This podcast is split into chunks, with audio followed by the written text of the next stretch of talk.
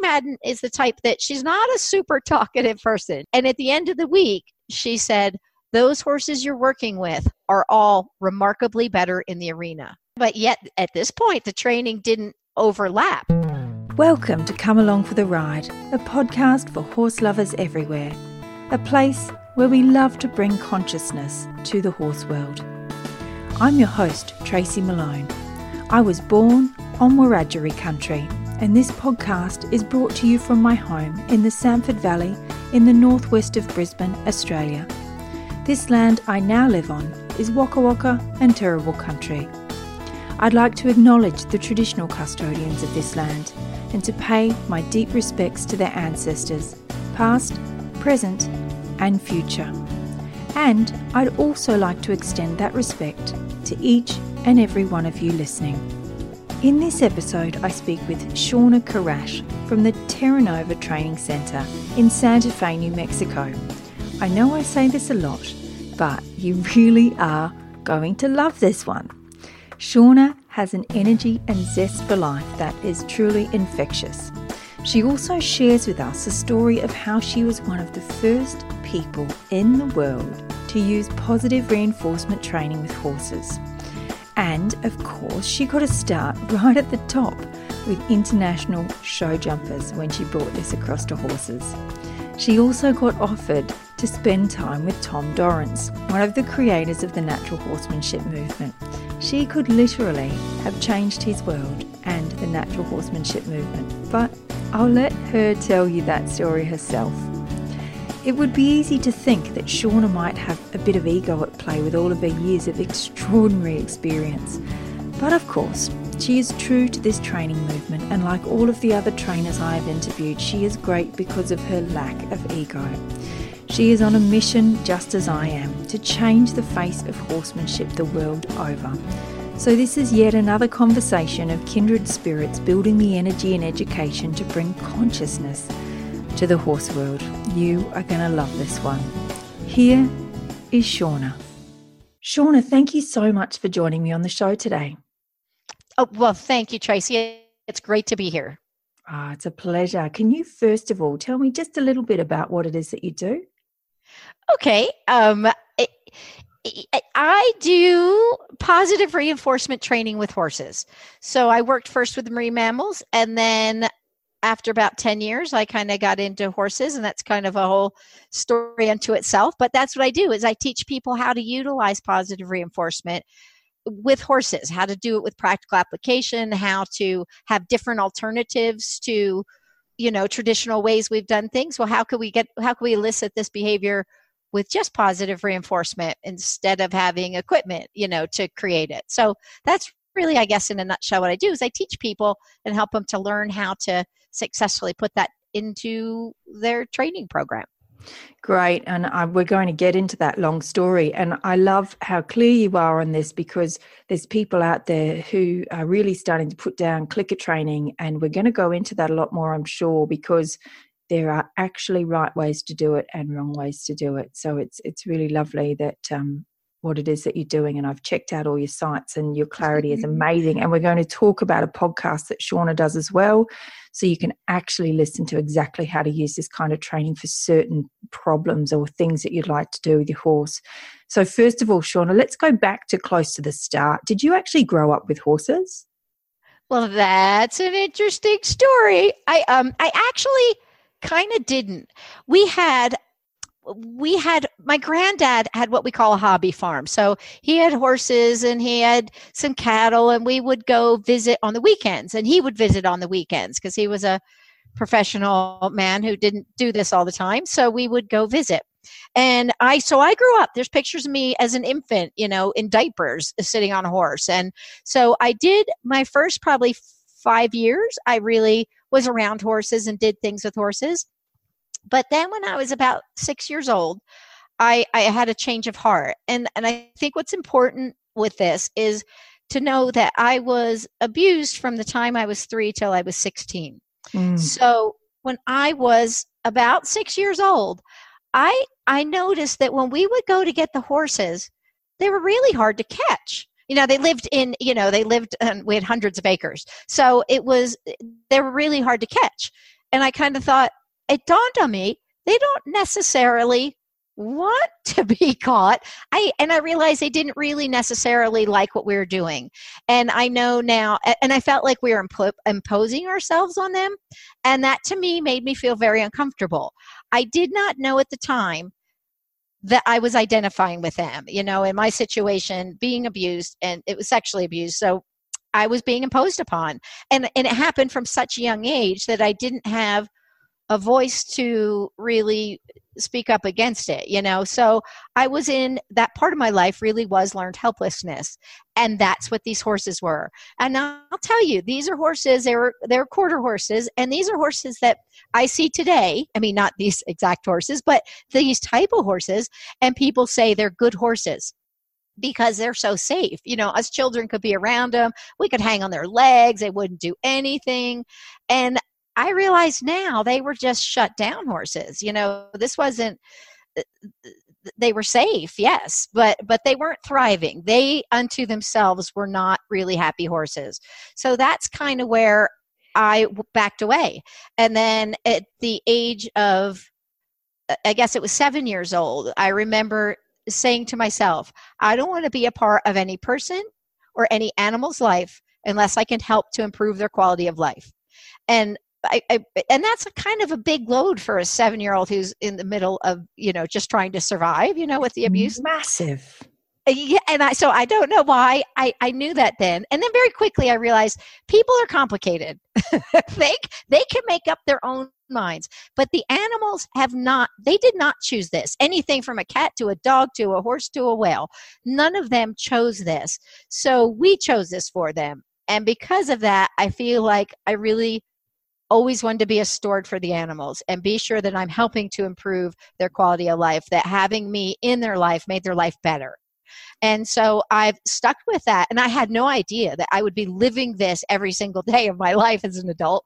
But it was that made a big difference and i didn't really want anything to do with the horses well i did if they wanted to follow me and be with me i would have loved that because i still love them and and i've loved all animals that was a safety thing i think with my my upbringing, you know, humans weren't so safe, but animals always were. They're always honest.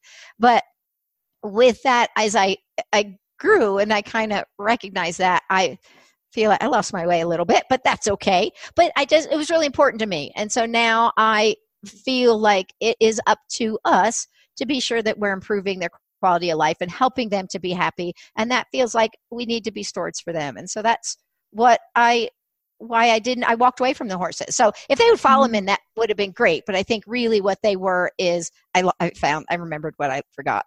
yeah, oh, yeah. Uh, but you but, set the intention at such a young age that it was always going to come back, and because the intention was set from such a strong, heartfelt place, it was always going to happen. Really. Yes, absolutely. I I always loved animals and was focused on that. So it it absolutely is true. Mm, it just had to wait until you were ready. And yeah. so, what did that mean for you when you left school? What direction did you go in? Well, I decided I wanted to do a field study with terrestrial animals. And then when I was, you know, going to university and I went on a field study to, of the finback whales down in Mexico. So we went down, studied their ecosystem as well as the whales. And I kind of thought, you know, why wasn't I thinking marine mammals? I grew up on the beach. I grew up surfing. I grew up swimming. I grew up, you know, and I know it kind of was that the marine mammals, it's to do field studies a little challenging because you're on boats. But so I thought when I get back, I'm going to get a job working with the marine mammals it, just for the summer because, you know, it was, it was just a summertime break. And I ended up, um, they worked with me with my school schedule for the next year. And then the next summer, a job came up with marine mammals as a summertime marine mammal trainer. And so I tried out and I got the position and I was there for 10 years. So it really, I think, I always feel like when doors open, you kind of walk through the door and you see. And that's what I think it did. It kind of put me on the place where I wanted to help the species to be better. Yeah. And then I kind of realized with the marine mammals, I could help the individuals to be better. I could help to be sure their life was as best as it could be in their situation. And so I think that the personal side of it became a real passion for me. So that, and then that ended up should i keep going about how i got to horses? Yeah but first of all tell us a bit more about what that was like. How hard was it to become a trainer? Did you find you were a natural at it what was it like and what animals did you actually work with? I actually i, I am quite because of the abuse i'm actually what we call hyper vigilant or hyper attentive and that means i notice I notice when the atmosphere and tension changes in a room. I notice when a person changes, when a so that's actually helped me to be a very good trainer because I'm very sensitive to the lightest little adjustment of, of you know tension or energy or so uh, it makes it it made me made it helped it to be a natural and i think that because of that kind of hypersensitivity to the little adjustments i paid attention to the emotions and the part that is being sure that they were happy. You know, I could see that and recognize it. So I think, you know, every cloud has a silver lining. I wouldn't go about it that way, but but yeah. there it is. So I think that helped. But being a marine mammal trainer was, you know, it is a hard job. You know, you're doing it's a it's a busy, hard job. And I worked with whales, beluga whales, orcas, uh, dolphins, commerson dolphins, um, sea lions, walruses, otters, beluga whales. And so I just I worked with all a whole bunch of different species. But my favorite really were the sea lions. The sea lions were the ones I like the most. And you know what? Sea lions are the ones that remind me the most of horses. I think sea lion horses are very similar. Wow. So yeah, so so it was very fun and it was you know they all working with the different animals it was all very different you know so working with the whales that's amazing and big and and everything's done as a team. But i really the sea lions walruses and otters to me the sea lions really were the ones that were you had so many and you trained gobs and gobs and gobs of behaviors and we could take them out in the park and we could go on cart rides. And so you got to kind of teach them to enjoy the world and have a lot of enrichment in their lives. And i really i like that part quite a bit. So it was it was an amazing time. But you know what i feel like? Everything i learned in that 10 years was preparing me for where i am today. Mm. and i found once i started working with horses i've learned 50 times what I learned with the marine mammals. I learned good technique with the marine mammals. I learned good, you know, the really good technique and, and how to raise criteria and do, you know, the things you want and make it fun and make sure they enjoyed it. Because frankly, they got all their food each and every day, regardless of what they did or didn't do. And they got all their social time each and every day, regardless of what they did or did not do. So our job was to be sure they thought this was fun you know and so i i learned that eh, really a lot with the marine mammals but horses came come with such different backgrounds and and baggage and sensitivities and I, i've just learned so much more. And also you know, people training the people is different. So i've learned so much more since being with the horses. So i feel like it was all preparing me for for where I am today. yeah, it is a bit like that. I have the similar feeling of everything that I have done in my life, even though it was a door that opened. And I think, why on earth am I doing this? Now it all makes sense. It gave me the piece of the puzzle and the toolkit that I needed to to um, to do what it is I'm doing now. So I totally understand that. So after your ten years, did you just transition across to horses? How did they come back into your life? well, what I had done, um, the person who owned the park was part of Anheuser-Busch, which is big, you know, Budweiser beer. And, and so it was Elizabeth Busch Burke gave some of us trainers tickets to see a show jumping Grand Prix in Del Mar. That's in San Diego area. So we all go. And the other trainers like, you know, whatever. And I, for some reason, at that night, I thought, oh, this is what I want to do. I want to ride Grand Prix. I didn't even know what posting was. So, you know, I had a little row to hoe. But wow. I, and I have to say too, I saw some horses that night that clearly, more horses than not, clearly were unhappy horses. But there were two, and one really stood out. It was a horse and rider combination. It was Hap Hansen on a horse named Fairway. And they made it look like a walk in the park. It was very clear. They both enjoyed it. Nobody was, you know, being forced to do this. And I thought that's what I want to do. And now I had, I knew positive reinforcement. That's all I knew, frankly. I didn't even know, I'd never even done, you know, pressure release with a dog. You know, I didn't even, I didn't know that side. So outside of textbooks. And so I knew that I had a way that you could help them to like that. So that one particular horse made me want to do that. So I start looking around and asking people. I had access to Grand, Grand Prix show jumpers because of some mutual friends. So I kept saying, you know, how come you don't use positive reinforcement? What about positive reinforcement? Positive reinforcement, positive reinforcement. And I kept getting, no, it doesn't work like that. Uh, it's not how you do it with horses. Horses aren't smart enough. Somebody said oh. the Grand Prix show jumper, and I thought, and you're riding them, you know. But anyway, oh. so I kept hearing no, no, no, and I had sat on something, the board, executive board of something called the International Marine Animal Trainers Association, which means we went to different parks and we every year had a conference where everybody come. It was always hosted by parks and zoos. So in person, with my own eyes, I had seen target trained hyenas, meerkats, hippos, rhinos, lions, tigers, bears, giraffes, sharks, goldfish. So I kind of thought, it doesn't make sense that this doesn't work with horses. But in fairness, I haven't done it. So I kept, I just kept asking and looking. And finally, I read this article by uh, about a man named, um, and it was just in a, like a People magazine, which is a little borderline gossip magazine. But anyway, so I, it was about this man named Tom Dorrance, and Tom Dorrance is basically the grandfather of the natural horsemanship movement. Yeah. So I didn't know what natural horsemanship was, so I called the man, and he was very encouraging. And he said, Yes. And I said, I'm a marine mammal trainer and I want to train horses because I thought this guy doesn't sound like what I keep hearing from people. And he said, Yes, you should do it. He even said that he invited me to come to his farm to do, or to his ranch to do it with him. And knowing what I know now, that would have been a pretty big thing. But I'm like, I have to work, you know, and I didn't take him up on it. But it did tell me that from that phone conversation, I thought that I'm going to take lessons. That's oh, it. I'm going to go take. You are so funny. So I called Tom Dorrance and he invites me down. I say no. No, I what?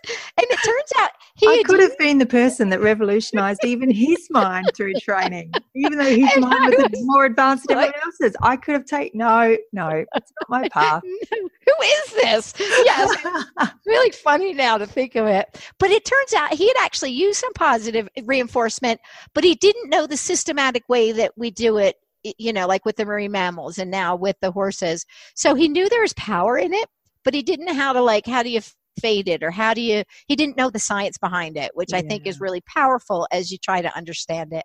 So from there though I, I, took lessons. I said okay that's it. I'm taking jumping lessons and i, I went and i took lessons and i thought i'm going to learn how it's done traditionally so i understand what has kind of been working out here.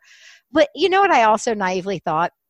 I thought horse people don't know about this. They are going to love it. They will be so excited and how many years ago was this what year was this in this was probably 1990 five. you are so, more of an optimist even than me. That's amazing. I thought I, I was, the king of optimists. I, I, am very optimistic, but I think I was really naive, is what it was. I thought, oh my gosh, they don't even know this is crazy. They're going to love this. But so then I uh, had met somebody who was a Grand Prix show jumper. Um, it's Vinton Karrasch, who was uh, my husband, who's now not my husband, but you know, I'm sorry, he's a great guy. A lot of ways, fantastic. Yes, and he did, and we went and had a um, we went to, out to dinner with a guy named John Madden, who is married to Beezie Madden, who is a really highly recognized international, considered probably one of the best in the world as Grand Prix show jumpers, definitely the best in the United States. But at that point, she was an Olympic rider or Olympic medalist. But so we went to dinner, and Vinton said, tell him about the training you do with the marine mammals. So I'm like, okay. And he was out in San Diego building courses for, um, you know, because he's an excellent horseman. Mm. And so I said, oh, okay. And so I told him about the the horses, and I mean, about the marine mammal training, and he just got more and more and more involved. And so I ended up sending him home with a clicker. Now, we didn't call it clicker training with the marine mammals because we didn't really even use clickers. We used dog whistles or a verbal bridge signal, but I had some that we had used for some project or something. So I sent him home with a clicker, and he went home and he called the first day. And Beezie had a horse that came to her terrified of a riding stick. So you couldn't have one somebody on the ground. You definitely couldn't have it on when you're on his back. So there's no crops, no riding sticks anywhere around him. So he, um, John went home and he called the first day and said, I not only got this horse to touch the riding stick, I can't get him to stop. oh. so that's where we started. He said, You must come here and live here, and we'll start a business, and let's really figure this out. So that was where and, I made the leap to, to horses. Yeah. And just on that point, that it never ceases to amaze me how fast horses shift and they yes. show us time and time again it doesn't matter what's happened in the lead up to this and how many times you have screwed this up and done so many things wrong the second you change i will reward you it's like a it's like a double reward it's like we're rewarding the horse and then the horse rewards us and goes finally let's do this together eh, well, that's exactly it. It's very reinforcing, and it just it, it's made such phenomenal changes that you I can't even, so many people think about the training and they think, I want to use it to teach this. And you know, the real beauty and the real power is it changes the relationship that's underneath. Yeah. And so pretty soon everything is easier. You know, I, I have a horse now, Murray, and Murray was an off the track thoroughbred, suspicious of the world, kind of angry was his first way to go if he didn't know.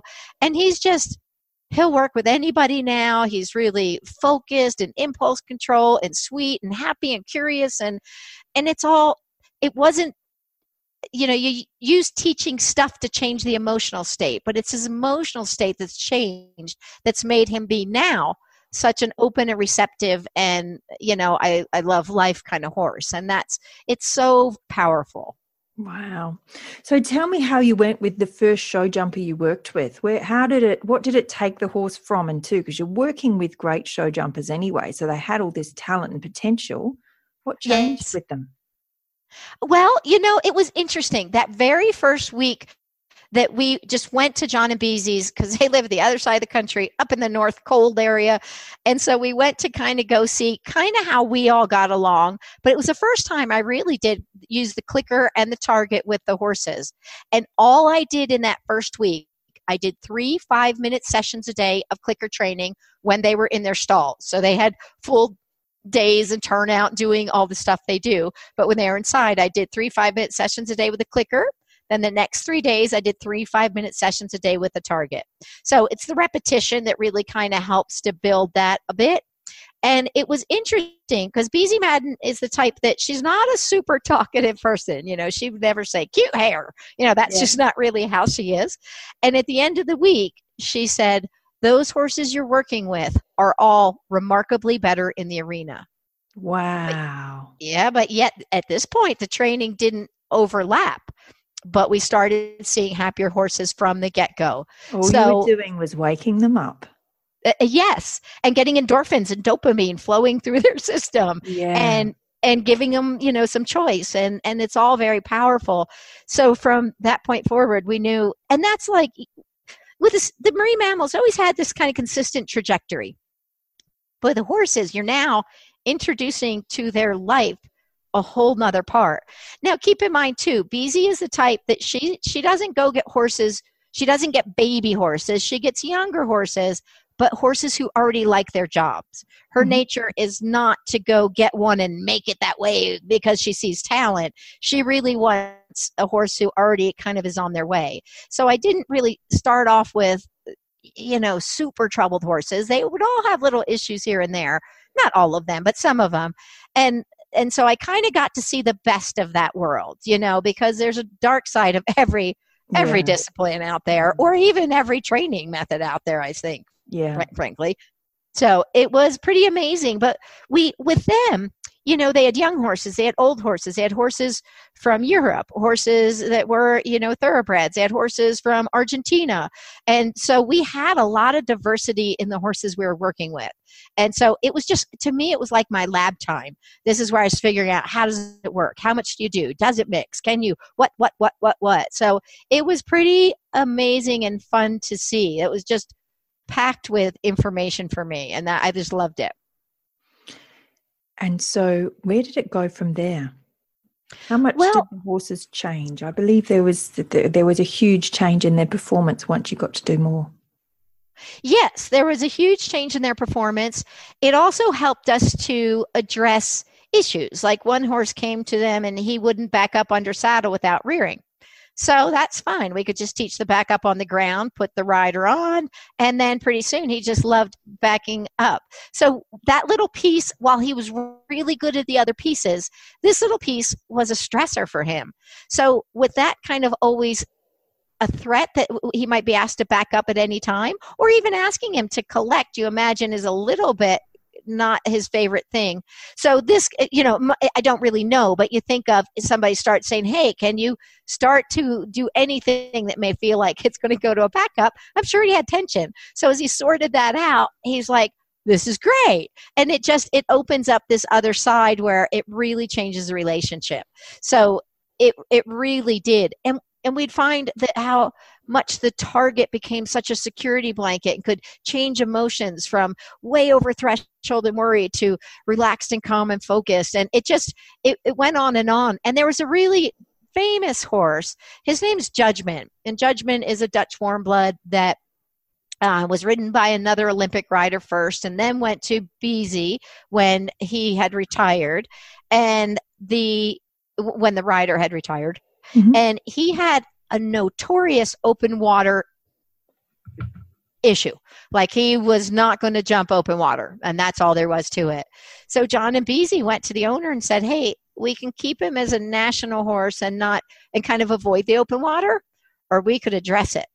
And so she said, "Well, let's address it." And they said, "Okay, good. We went pulling for shows." And he was out of shows. I think it was uh, the better part of a year for him. They broke it back down. They took it down to ba- baby pieces because by now they knew the training really good. I had kind of moved on and realized this isn't just for Grand Prix show jumpers. This is Mm. for everybody, you know. So I'd kind of moved off. We still kept in touch, but I'd written a book and did a lot of expos and demos. But so they took the training and they broke it down to little baby steps and said, We're going to click you for jumping a little jump and built it and built it and built it and built it till he, you know, a year later, he loves doing the water. And so they took him up to Spruce Meadows, which is a big uh, show up in Canada. That's a big international show. And it, there's the Derby, which is full of open water. Well, this horse had a reputation, so everybody knew, you know, that he was horrible. So they about the open water. So people are saying, "You put him in the Derby? It's chock full of water. He's failed out of this class before. What what are they thinking? You're wasting your money." And they were in the in the schooling arena doing target, click feed, target, and he and then when Beezie went in the arena, before she went through the timer, she rode by the water. And he was a type that would balk away from the water. And he just rode by nice and softly. So she'd built up to where she could click for particular moments and then uh, and then feed at the end. So it'd been built up with, with this through the training. And so she clicked and he just nickered. He's like, because he knew now it was game on and it was his favorite game and he's excited that they're going to do his favorite game so Oh. it's it's very powerful and can really change so much about the horses and i think it's really important to know we can get horses to think showing is a blast and super fun if we take the time and really teach them that new places are good new things are good the, the things we do together are good so i think it's really it can be such a fun thing if we can do it properly Yeah, and the key there is that the things we do together are good, isn't it? It's when you Yes. build it up and and they actually want to be with you. They love new things because they love what it is that you do with them on a day-to-day basis. You're so enriching to them that they just want more of what it is you're giving. I absolutely love it. So and, that's it. Yeah, it's enriching. Yeah. Yeah. And so what did you transition onto next? That was such a beautiful story. But how first of all, how did everyone respond when this horse was like all of a sudden fine with water? Oh, I got I got uh calls from like eight international big names, you know, like Ian Miller's people in Canada, you know, big names called to get ordered side buckets and targets and books and videos. Wow.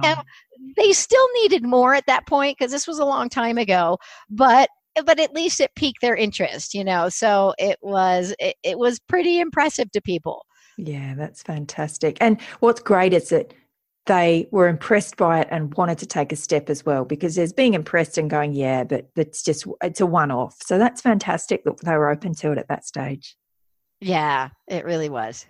Great. So what did you transition to? What you did go on to teaching everyone and anyone at that stage?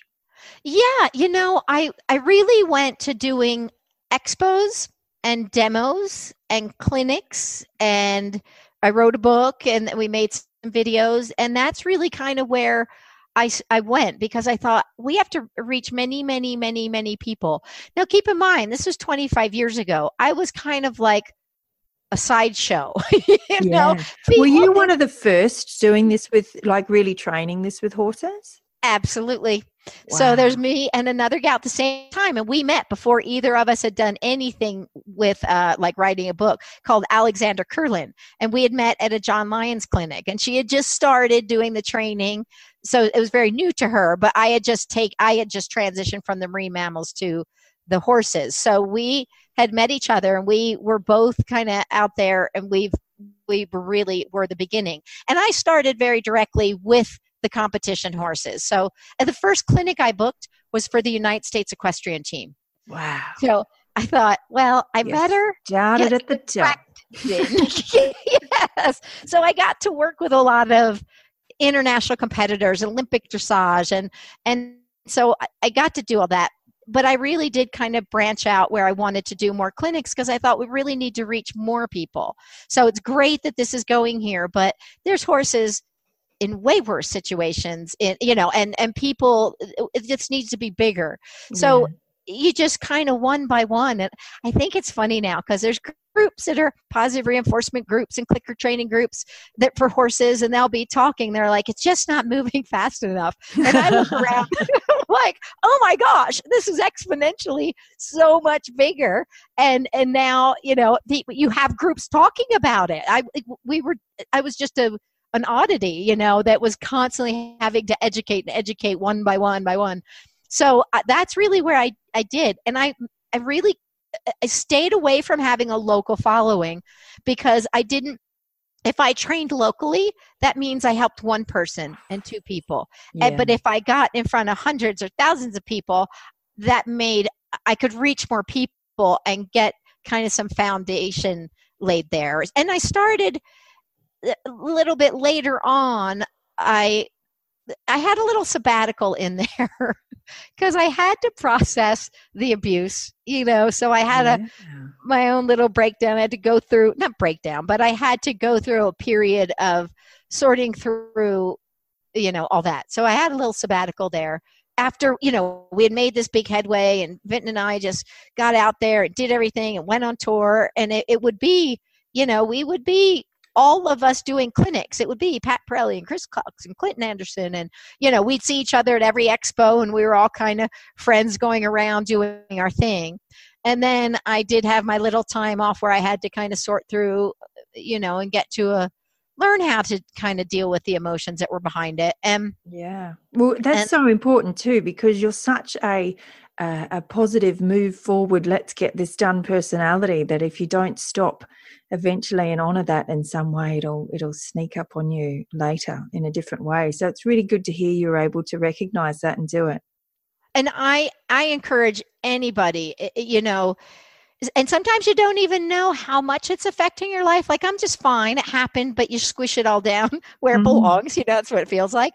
And it was really important when i sorted through it i came out in such a different better clearer, more compassionate, happier, uh, place. It doesn't mean everything's perfect. You know, it's not like everything's rosy, but even in the middle of the storm, I have peace.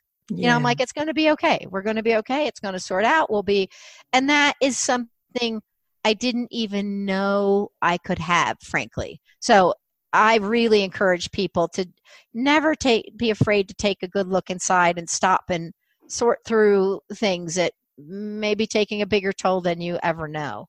Mm, what beautiful advice. Yeah, it's, it's, it's, had to learn the hard way, but yeah. but the best anyway. and longest lasting way that we can learn.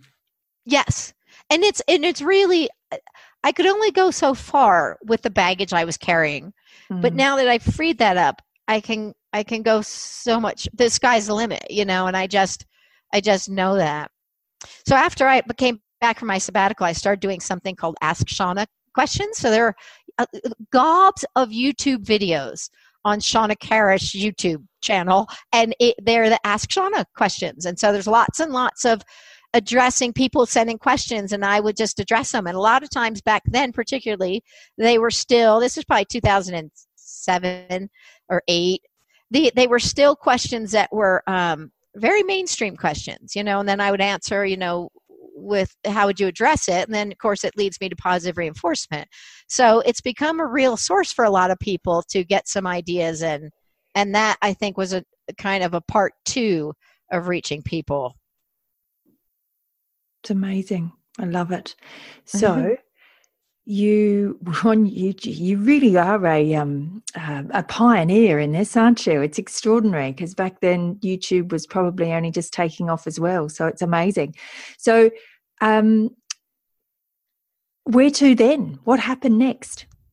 Okay then i as i kind of started going out and doing more and more clinics i actually went to uh i started going more international. So i've done you know i would do for a while there. I did six, eight, ten weeks in Europe teaching. And I've also been to New Zealand teaching. So someday I'll get to Australia, I'm sure. You but will. so I went off and started. It would be, I would love that. I but it would be, you will. okay. I love that. So that's where I kind of took it more international. But just because I wasn't out there pushing, I I got to come back and see how far we had come you know, and then I also got to see kind of where people were getting it wrong. So I got to see kind of the issues that were coming up, and you're like, why does this keep happening for people? What are they doing? That so it was really great. And then after teaching in Europe or teaching all over and getting more growing with that, I'd also hooked up for a bit with something called Connection Training, which is an online resource with um, Hannah Weston and Rachel Bedingfield. And yeah. so we worked together I've with that for a while. before as well. So you can also go back and have a listen to the podcast with Rachel and Hannah if you haven't heard it already. They're a bit fantastic as well. So tell us. Yeah. And it was great. And we were a great team together. So the three of us really worked together and we we're all very kind of like we would do our q and a's and everybody had a different take you know so it was we were really a good team but then what happened is i got um, and it was cool because we had at one point we had we had brought some instructors through the course when I was there, and and we had instructors from like nine different countries, and that's kind of amazing. I would sit there and think, this is crazy. That you know, I I remember when nobody knew, you know, yeah. and now here we are. That's why but, I laughed that back in 1995, you're thinking everyone's going to want this, but, um, because even now it's like people hear positive reinforcement training and they roll their eyes. So yes, uh, you know, but the but so for somebody like me who's been really um, promoting this for a year it's i still see it as small but for somebody like you who literally started this movement so long ago you must see it as being so massive by now I do. I still see we have a long way to go, yes. but I see it is exponentially growing. It is growing so much faster. And i think social media had a lot to do with it you know? So i think it's because it, it, helped to educate and help communication and, and form communities. So i think it's been a great thing. And so with then at one point i uh, one of the people that I'd done a bunch of clinics for out here in Santa Fe, New Mexico, which is a lovely town in, in the US. And she, the barn where she was boarding her horses came up for sale and she decided to buy it and turn it into a positive reinforcement training facility. Wow. So she, yeah, it's just it's like a dream come true here. So she uh, she's really done a lot, and this is called Terra Nova Training Center, and we are focusing really on trying to get people here to help them get past because anybody that's coming here, we've had people from all over coming so far, and we've only really just starting you know really getting started with it. And it is really to help people to work hands on with our horses. We have different themes for some of the things not not not the only thing we work on but we just recently did one for the untouchables the feral horses the abused horse.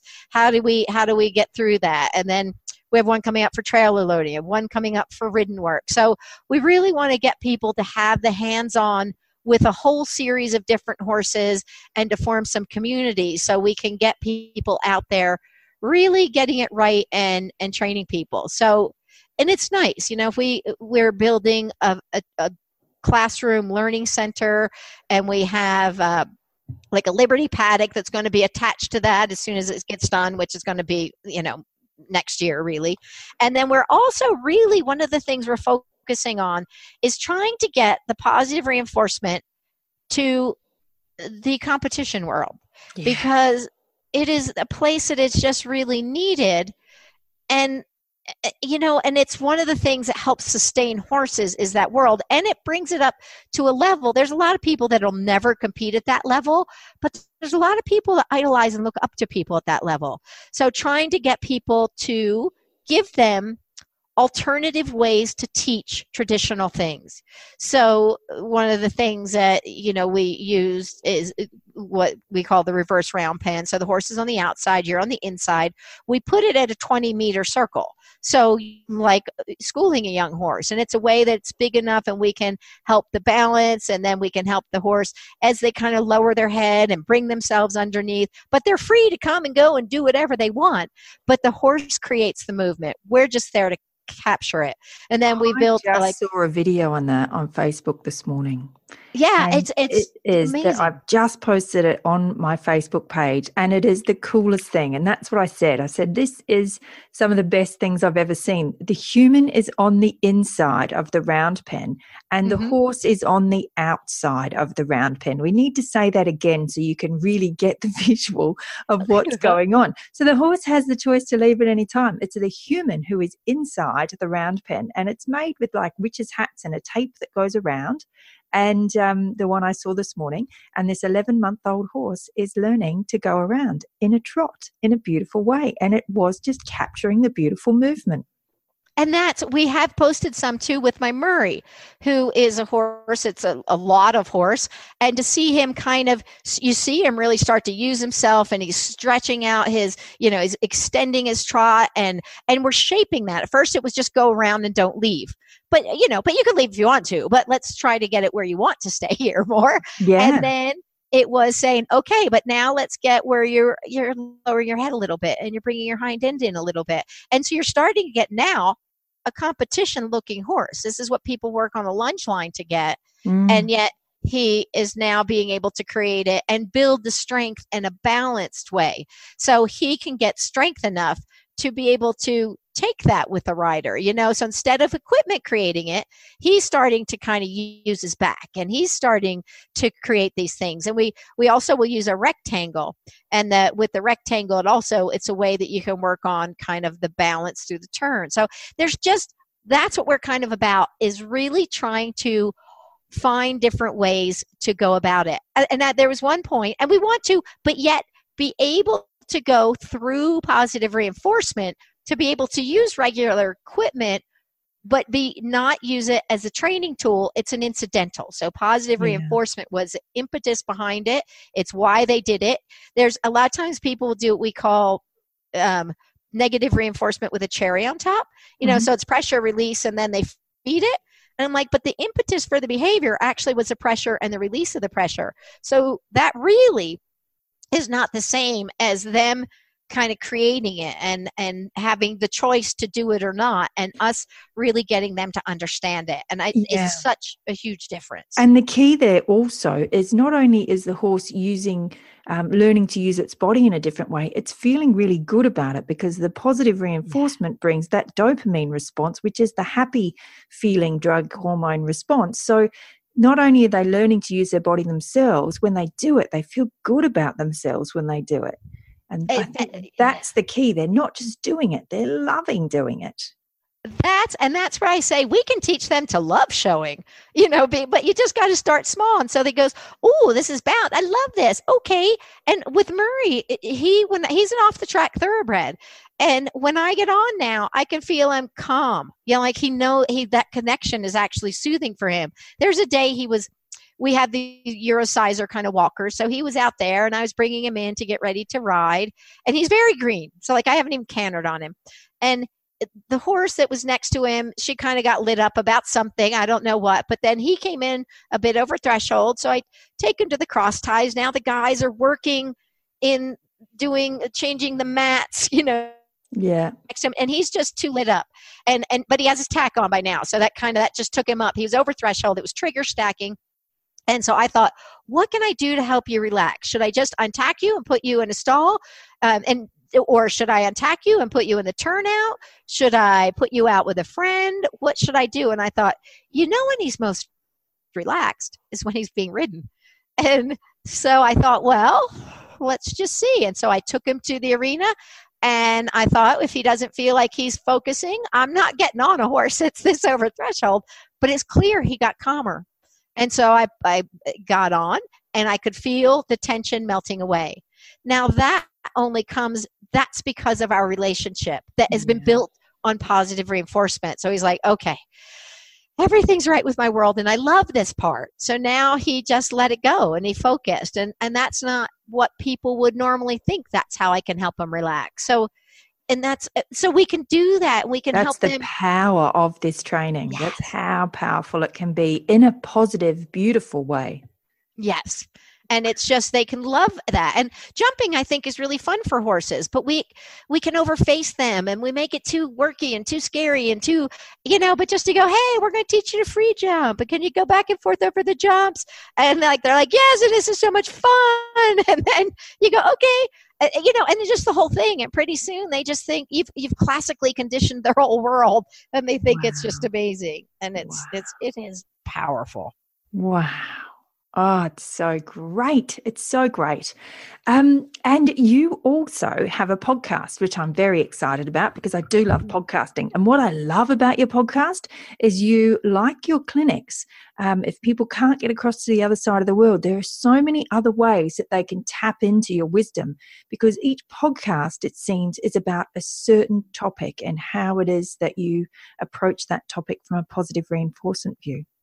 Yes, exactly. I really wanted to have people to have a place that they can go and and think okay well i have an issue and whether they know positive reinforcement or not what they'll they'll need to to kind of carry on with these things. But you're giving them solutions to some common issues and and i think it's it's really fun but i think it is needed. People need a way that they can listen and go and try it and and have some ideas and it's it's very fun to do yeah. And I have a question for you about clicker training because, like I said at the start, people are starting to say, you know, it, it doesn't work, which just means the person doing it is doing it incorrectly. Where, mm-hmm. Where's the best reference for us to go to to learn what it is we're probably doing wrong when we're using tr- clicker training or target training if it's not working for us and our horse? You know, I think, you know, going to the podcast is one place. And there's there's also um, and I think the YouTube videos are great. There's there's books. There's good books out there. There's a uh, a group on Facebook called Empowered Equestrians, and it's really is a focused group of positive reinforcement people. It's thousands of people. They're trying to answer questions and and you know resolve some of these things. So i think that there's lots of good resources out there. Again it kind of goes with the social media you know so there's there's lots and lots of good ways. My book is a great book for getting started and it's um, kind of in a rudimentary way explains the principles but now as it's going on you know it's time to be redone because people are more sophisticated as i was writing the book in 98 you know it came out in 2001 but people are more sophisticated and do know things. I can actually call it what it is, you know. And it used to be like, I can't say that, people. It's too hard for people. Yeah. So I think there's lots of great places out there that you can learn a lot. And I think the Empowered Equestrians is really kind of a good place to get a good start. But but yeah, there's there's lots of good ways to do it. And getting it right, I think like you said is really important. And that's people if somebody says they don't like clicker training and i kind of don't always like that word because we didn't that's a dog training word and we didn't use clickers with the marine mammals but it's a little tricky but there's people that will just hear it and they're like no and mm-hmm. so i know one they either truly don't understand what it is because it's science this, i didn't make this up this is and and nobody made this up we discovered this is how animals and people learn yeah. And so it's applied learning theory. It's about trying to figure out how they learn, what they do.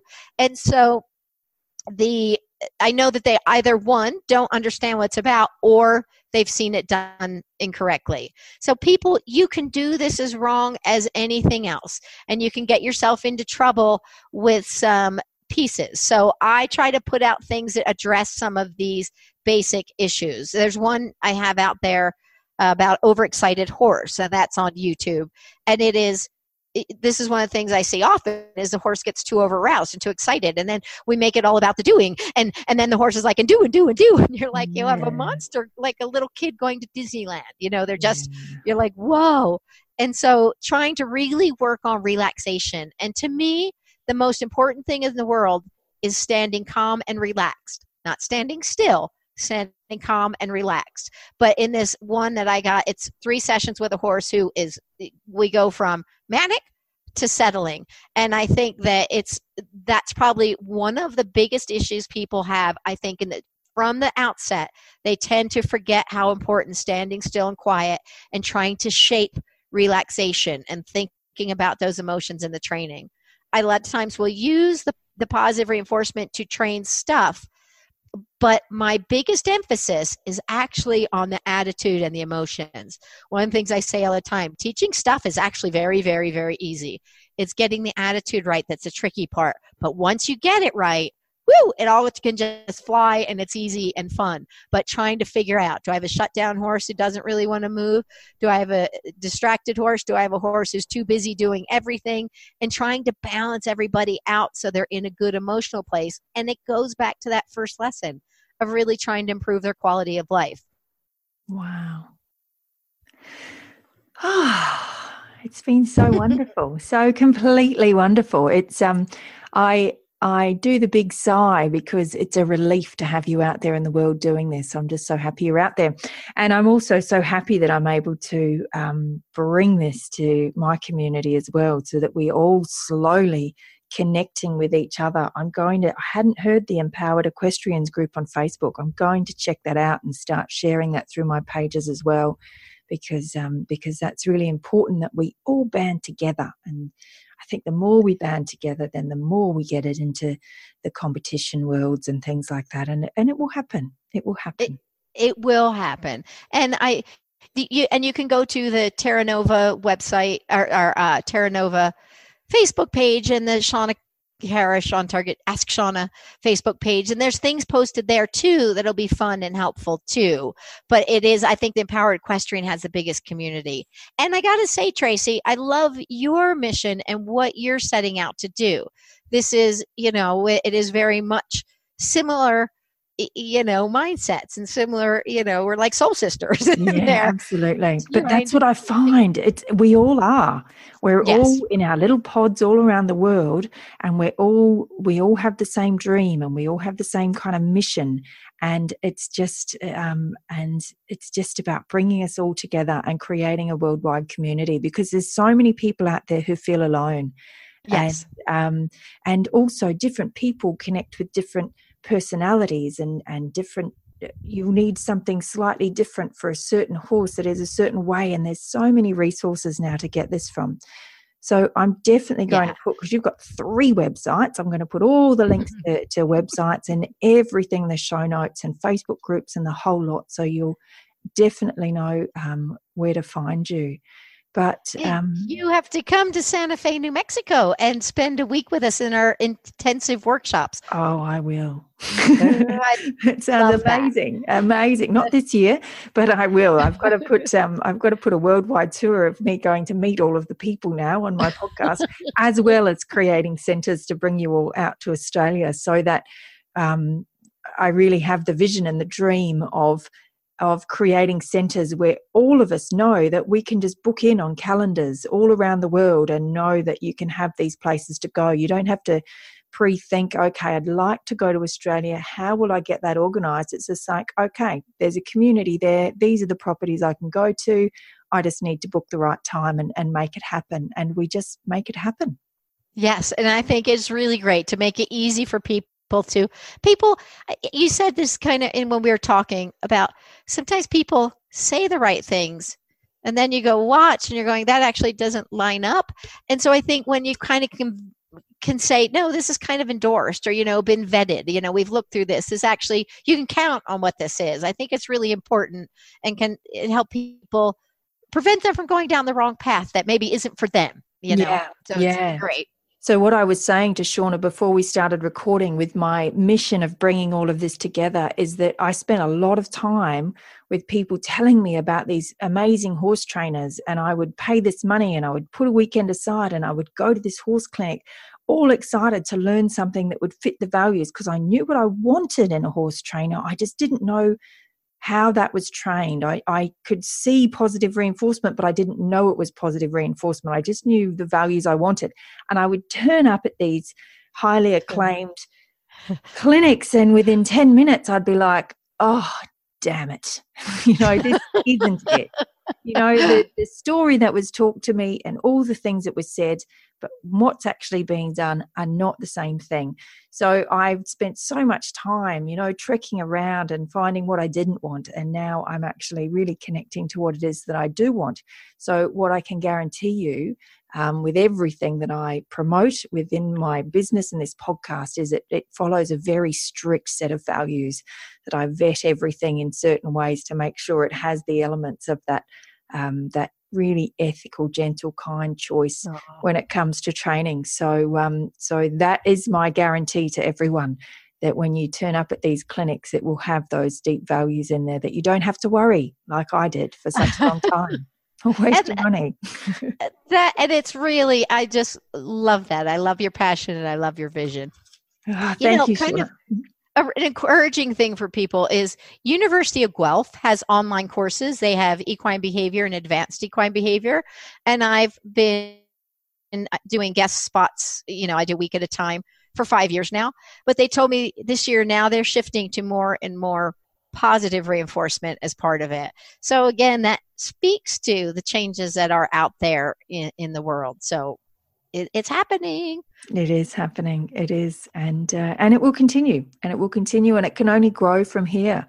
So um, for now, Shawna, thank you so much for your time today. But moreover, thanks for everything you've done for the horse world. My goodness, it's been a long journey, and you're not anywhere close to finished yet. You're still going. So from every horse out there that you've helped, that you've woken up, um, you know, a very big heartfelt thank you.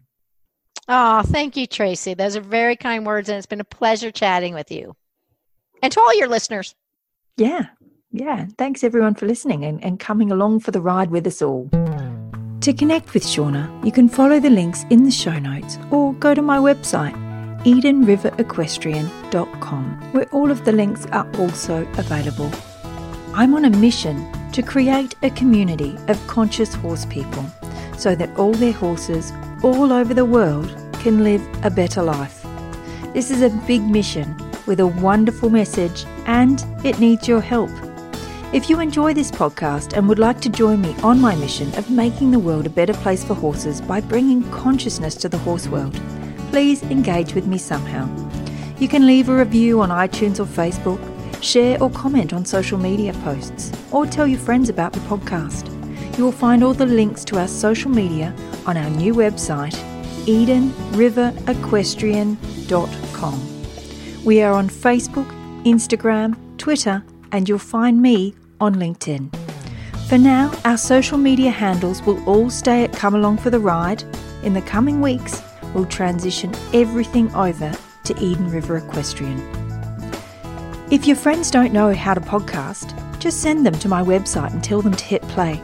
It's the most user friendly way to listen for anyone you know who would love to listen but isn't quite sure how. I'd really love it if you'd get in touch and say hi.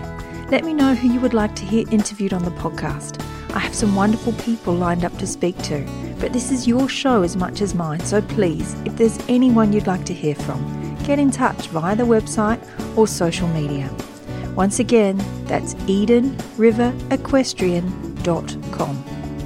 A huge thanks to those who do get in touch and give me ideas and names of people to interview. I love the people you are bringing my way, whose story I can share with all of you in our community. Thanks again for listening, and I'll catch you next time on Come Along for the Ride.